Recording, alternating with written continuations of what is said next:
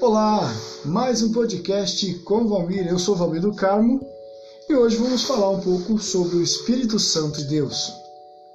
Estou lendo um livro sobre o Espírito Santo, um livro simples, curto, de 96 páginas, que o autor me enviou. Inclusive fez uma dedicatória. Mas é um livro fácil de entender, de, de, não é complicado, gostoso de ler. Esse livro ele me reforçou e me fez entender que eu preciso muito, muito, muito do Espírito Santo dentro de mim.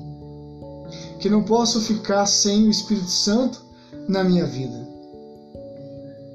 Gostaria de gritar ao Senhor igual fez o rei Davi, dizendo: Não retira de mim o teu Espírito Santo. Sempre disse aos meus alunos da escola dominical a seguinte, a seguinte coisa: que um pacote de arroz só é chamado de pacote de arroz porque tem um arroz dentro dele. Sem o arroz, ele é somente um pacote. Uma coisa simples, mas que faz sentido. Não conseguimos ficar em pé.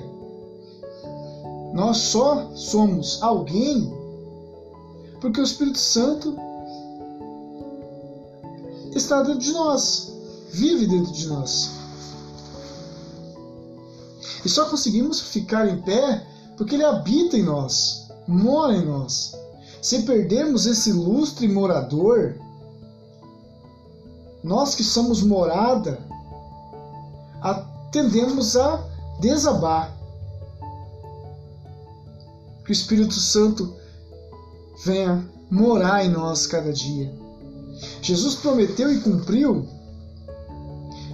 subiu ao céu e nos enviou quem? O Consolador João capítulo 14, versículo 16 a seguir, diz-nos isso. Em Atos 1, 9 ao 11, mostra os discípulos vendo Jesus subindo. Subiu aos céus o nosso Senhor. Mas não ficamos sozinhos.